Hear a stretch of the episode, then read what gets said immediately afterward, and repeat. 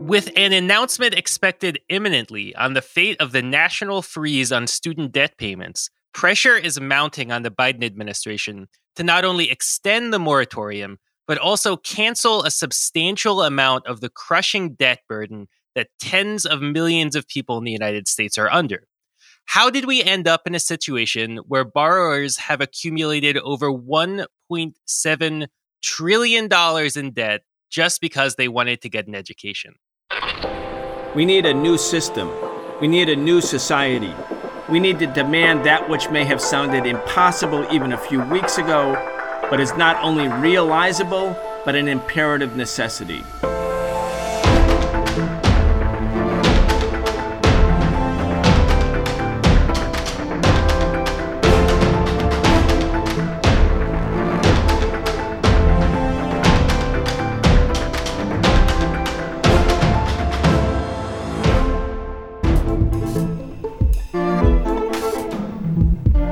Are very excited to have Professor Richard Wolff join us for a regular weekly segment where we discuss the biggest stories relating to the economy, the state of the working class, and the crimes of big business. I'm Walter Smolarek, filling in for Brian Becker. The Socialist Program brings you content three days a week thanks to the support of our patrons at patreon.com slash the Socialist Program. We appreciate all of your support and encourage you to become a patron today if you enjoy listening to the show. Richard Wolff is the co founder of the organization Democracy at Work and the author of many books, the latest being The Sickness is the System When Capitalism Fails to Save Us from Pandemics or Itself. You can check out all of his work at rdwolff.com. Well, Professor Wolff, we're talking just a little bit before this announcement by the Biden administration. The nationwide freeze on student debt repayments expires at the end of the month, and the administration is about to make a decision about, well, two things. You know, one, whether or not to extend that moratorium, extend that freeze on repayments, which is widely expected. And then there have been some media reports that suggest that $10,000 in student debt cancellation is on the table and favored by some people in the administration. Just tell us what the situation is right now for student loan debtors in the United States, of which there are more than 40 million. Where did the freeze come from? What effect has it had? And what might come next? Okay, there are, as usual, long term and short term answers to these questions because there are long term and short term implications. To go over them in no particular order. The first, and that has to be kept in mind, is that the United States is one of relatively few advanced industrial countries that requires students to pay enormous amounts of money to get so called higher education post high school education, just to make sure everybody understands. In Germany, the major economy of Europe, as it has been for a while now, tuition and basic fees to go to school are near zero. Technically, they're at zero. There are some minor fees that are charged, but it's basically free. You do have to cover your own room and board, but you would have had to do that whether you went to the university or not. The cost of the university education, and let me assure everyone, higher education in Germany is at least as good as what it is here in the United States. And so there's no sacrifice of quality. It's just free in one case and costly in another. There are half a dozen other European countries that basically have the same system and almost nowhere, with perhaps the exception of Britain, and even there it's not as expensive as here, do we charge this kind of money for both private and public higher education. So it's an embarrassment that the United States, one of the richest countries in the world, functions in this way. It is self defeating because, as almost everyone knows, the future of the United States in the world economy depends above all on the quality and the quantity of the students coming out of our colleges and universities. That's our educated labor force. It's not the only way to get an education, working hard in a job is another way, but education provides a whole set of specialized capabilities and skills that have an enormous amount to do with how successful you are. The United States is therefore disinvesting in its own future by making college education this expensive. So that's the largest background to this horrible outcome, which has meant since the United States refuses politically and economically to provide free education above high school, even though, by the way, we provide it below high school. Why the 12th grade should be the cutoff point is anybody's guess. It's a kind of a lunacy, makes no sense at all educationally, makes no sense fiscally either, but that's the way this country works. So we have imposed these enormous costs, even though over the last 40 years, we've developed a much more unequal society. That is, the vast majority of people unable to have their incomes keep up with this crazy rising cost of education. And the end result is obvious. If you want an education and your family doesn't have the ability to keep up with the rising costs of education, the solution is to borrow. Just like we can't afford our homes in this country, so we borrow for a mortgage, and we can't afford to buy our automobiles, so we borrow for the car payments, and we now can't even get along most of the time from basics. We have a credit card.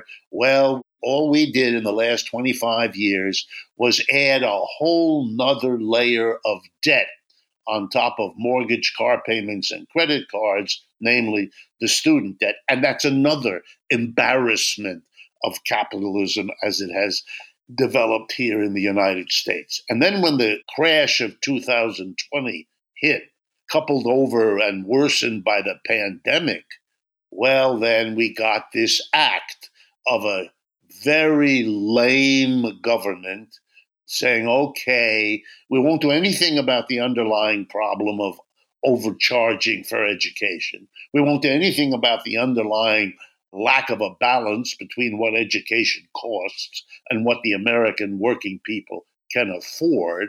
We won't do anything about that. We won't do anything about the rising debt. I mean, for everybody who doesn't know, the total college debt now exceeds the total credit card debt in the United States. And that's been true for a few years. So we're talking about a mountain of debt here. All that the government did because of the crash and of COVID was to create this suspension of payment. There's a moratorium, you know, like we had on moratorium on evictions for people who couldn't cover their rent.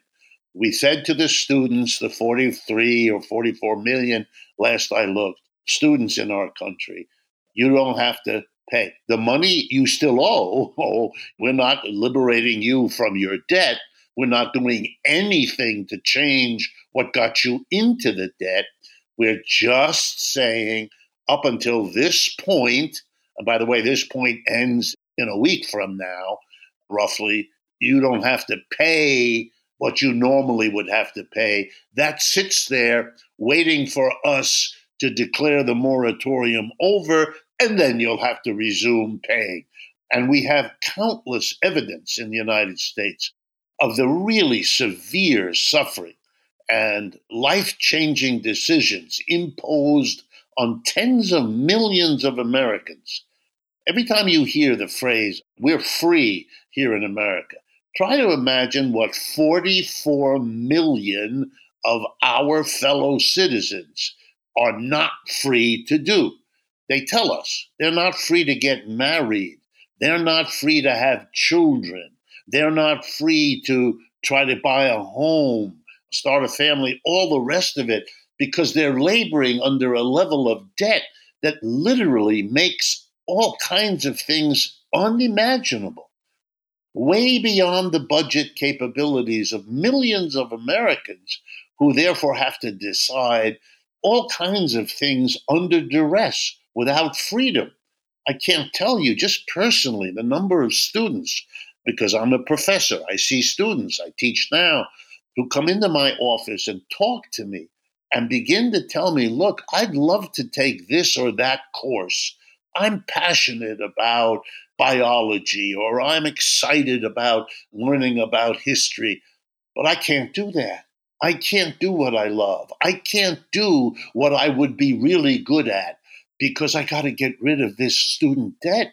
I have to go quickly and get a job. I have to take a job that pays me a few thousand dollars a year more so I can get out from under the debt rather than do what I would love to do. And let me explain to everyone after a lifetime of teaching, this is what I know. The student who really goes in there and studies what he or she loves ends up way happier, way more productive, and way better at whatever it is they're studying than a person who made a choice to crawl out from under a debt as part of what their education experience was. And that's why what the Germans and the Finns and so many others in Europe have been doing for years now basically subsidizing higher education in the same way that they subsidize high school education, elementary education. The tragedy in this country is that we don't do those things, even though the suffering we cause as a result is huge, and the benefits that these other countries enjoy are equally huge. It's a tragedy on so many levels, it's hard not to, to overstate it when I'm asked the question. Yeah, I just want to read some statistics, Professor Wolff. So there's, like I mentioned in the opening, $1.7 trillion in student loan debt, uh, about $1.75 trillion. The majority of students who graduated in 2020 took out debt, took out loans. 55% of people who got a bachelor's degree in 2020 are in student loan debt. The average amount of that debt is 28,000 $400. There's 48 million people in the United States who have student loan debt. Not all of them are young people. I mean, this debt stays with you for years and years and years, decades and decades and decades. A lot of people are seriously behind on their payments. 4.7% of student loans were 90 days or more delinquent. The average monthly payment is about $300 now, this is, of course, before the freeze that's now up for extension or not. The average was $300, but of course, averages can be deceiving. And there are some people who are in extremely severe situations. But, but even still, I mean, this is like a huge burden on tens of millions of people. And under capitalism, that means that somebody is cashing in, right? I mean, who's getting rich off of these enormous sums of money that students are forced to take out to get an education? Yes, well, you know, it's a varied history. Different proportions of this debt are held by the government. In other words, the government is the lender in more and more of it over the recent years, but the private sector also participated. Then there are the companies that make money by servicing the loans. The government often is free to hire or to commission private enterprise. There's a whole industry built up on this debt.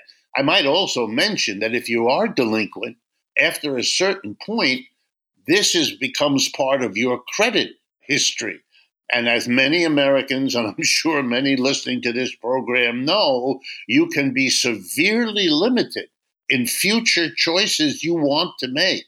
For example, buying a home or doing anything where your credit rating is taken into consideration by whoever you're doing business with then you can suffer way after your student years are over with a credit rating that hounds and haunts you because of the problems you had servicing your debt. Here's another dimension of it we have a troubled economy. Yes, our unemployment is low. We hear that every day because that's one of the few things anyone can point to about this economy that isn't a disaster. But here's the disastrous side an enormous portion, more than ever, of the full employment that we're enjoying. I'm not counting the three or four percent of people that remain unemployed, nor am I counting the millions that are not counted and are out of the labor force. But even of those working now, a huge number are people working in fast food, in Starbucks, in Amazon, all of these industries that pay an amount of money per hour, whether it's above $15, the so called target we talk about, or below that, and there are millions below that, they're never going to pay their college loans back. And they know it because there's no way on the kinds of wages and salaries millions now have to live with that they can do it. So you are plunging them into a continual anxiety. Again, I see it in my office all the time because they're desperate, and their desperation is because there is no exit. That's where the pressure comes. Relieve this craziness. You know, even in ancient religions, ancient Judaism and Christianity and many others, there are these things that have sometimes been called jubilees. In other words, those societies discovered after a while when they allowed debts to accumulate that it was less disruptive of society to cancel the debt than not to. That the kinds of layers of suffering and distortions of people's decisions and costly social collapses associated with over indebtedness, that you really would be better off canceling the debt, kind of, you know, erase it all and let's start all over because we have allowed this debt solution, this way of saying to the working class, we're not going to pay you enough to live your life in this country. We're going to dangle in front of you the American dream and the education that goes with it. We'll dangle it in front of you. We'll tell you how useful, how important, how productive you could become if you got yourself this education. And then we make it unaffordable. So you have to go into debt. And as everyone knows, if you buy something on time, you end up paying much more because to the price of what you're buying, you have to add the interest payments over all the years you take to pay that price. So the effective price on you is harder. And think what that means. It means the people least able to afford the education that costs, let's say, $25,000 a year. It costs more than that, but let's use that round number. The poorer you are, the more likely you need to borrow to pay for the 25,000 a year. And that means you have to add interest charges to the 25,000. So the poorer you are, the more likely you borrow, the more likely you will end up paying much more for the $25,000 a year education than the rich young man or woman who can pay the thing on the way in without borrowing. Here, here's the 25,000. I'm a student sitting right next to another person who, in effect, has to pay much, much more for the same education because they weren't rich enough to avoid borrowing. This is an injustice that ought to make your toes curl that you live in a country that imposes this on, as you just told us, 48 million people. Professor Wolff, let's talk a little bit about the politics now of this decision that Biden has to make. So, as you've laid out, this is a massive society wide problem. This is absolutely enormous. It's at the top of the minds of many, many millions of people. The Biden administration is very unpopular right now. I mean, the inflation crisis, the looming outright recession, and failure to fulfill core campaign promises. I mean, Biden even though his whole career he's been a right winger essentially, he made a lot of very progressive campaign promises, you know, saying that he would dramatically expand social programs, pass measures for racial and gender equality, you know, supporting immigration reform and supporting union rights. I mean, the list goes on and on and on. And now the midterm elections are coming up. He's accomplished almost none of it this seems to me, and it certainly seems this way to people in the administration too, that this is kind of Biden's last chance to make a big progressive gesture. $10,000 in student loan debt cancellation is not nearly enough, but it would be something major. It would be something that people really feel. Talk about that political calculation, if you would. I mean, what's your assessment of the situation that Biden finds himself in with this decision? Well, there's no doubt in my mind, from everything I can tell, I have no insider information, but from everything I can tell, the debate has been going on from the minute Biden became president, probably even before, what to do here. And obviously, the politically clever thing, if you think very superficially, would be a yes, to give the students and the families of students a cash benefit, cut the debt they owe by $10,000 or by 20 or by 50 or whatever it is, cancel it all. It doesn't really matter. It's a gift, it's full of symbolism, and they have enough control of the media to hype whatever they do as something that's enormous.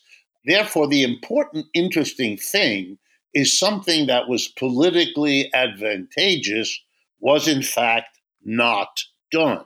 That's the interesting question to ask. Why wasn't it?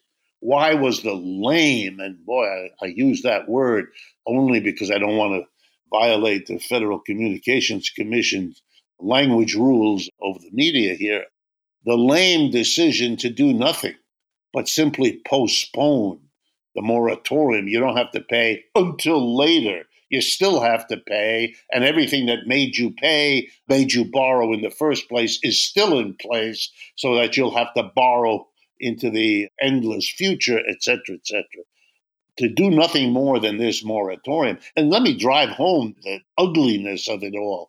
This moratorium has been extended, I don't know exactly how many times, three or four times, maybe more, just to really make the students sweat. They've had to sweat. I mean, even now, the student has to wonder if it isn't going to be extended again at the end of this month.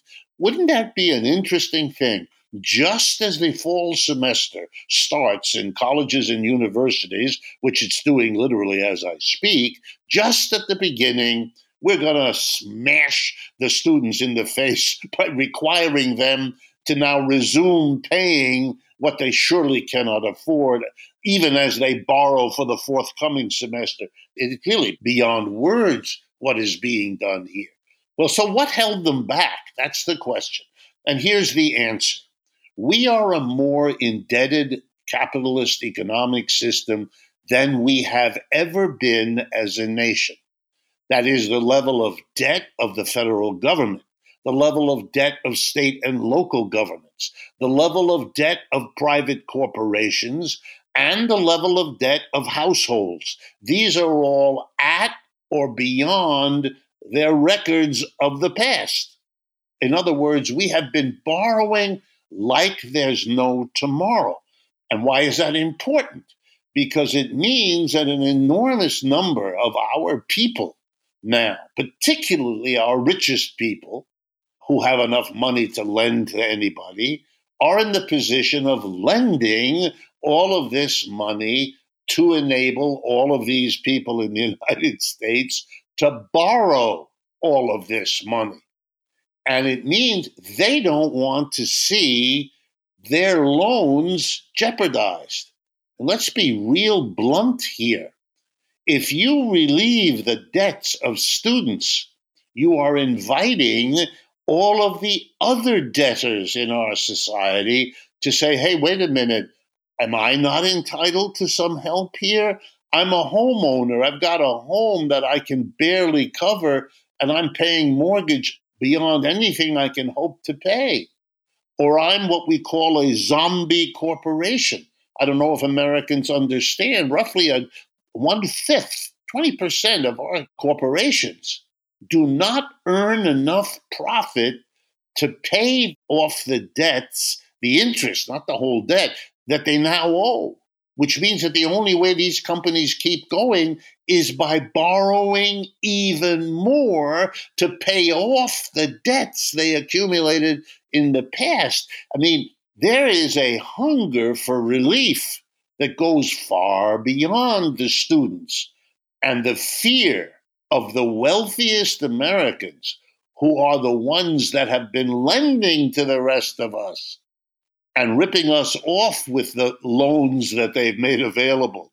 And by the way, most of them are corporations. And you know how they got the money to be able to lend? By not paying us wage increases over the last 40 years and giving us, instead of wage increases, loans, which we now suffer under. They don't want to see forgiveness. They've been telling the Biden administration, you will make a major enemy of corporate America and of many others because either they will clamor for relief, which you won't give, or if you don't give them relief, they'll begin to worry that there's insecurity in the debts that they have, that they may not get paid, not just by students, but by anybody else who's a borrower and has had to be a borrower over recent decades. In other words, you are taking a difficult economy, because we're in trouble in this economic system. Don't be fooled by all the language of recovery. And you're adding a whole new level of danger and lurking problems because you've let the debt thing get out of control. That's why the students are fighting back, and more power to them. But you're skirting closer and closer to a calamity that has undone many other societies in the history of the human race. The calamity of an impossible tension between creditors and debtors. There's a reason why Shakespeare wrote in Hamlet, neither a borrower nor a lender be, because in that process, you undo everything that society and civilization have achieved. We are playing with fire here. And right below the surface of student debt is the much bigger issue of an indebted society unable to continue to borrow like this and yet unable to wean itself off what is an addiction.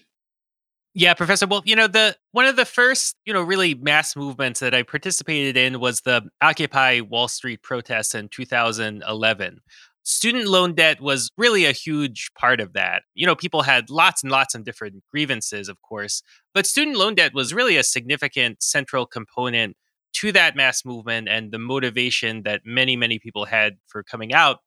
At that point, it was about $1 trillion that students owed. $1 trillion. That was the level of student loan debt. Now, here we are 10, 11 years later that number is getting close to doubling, right? We're approaching $2 trillion now. I mean, could we see the same type of mass protests emerge? Again, combined with many other related grievances that people may have. But I mean, could this be something that sparks a movement? Absolutely. And again, I just history is full of social movements begun by debtors the amazing thing of capitalism is it's got so many points of vulnerability. You could have a movement start because workers are angry about their wages. You can have a movement start because workers are angry about their job conditions, whether or not it's also about their wages. But sure, you've had explosive social movements starting because people didn't want to pay taxes.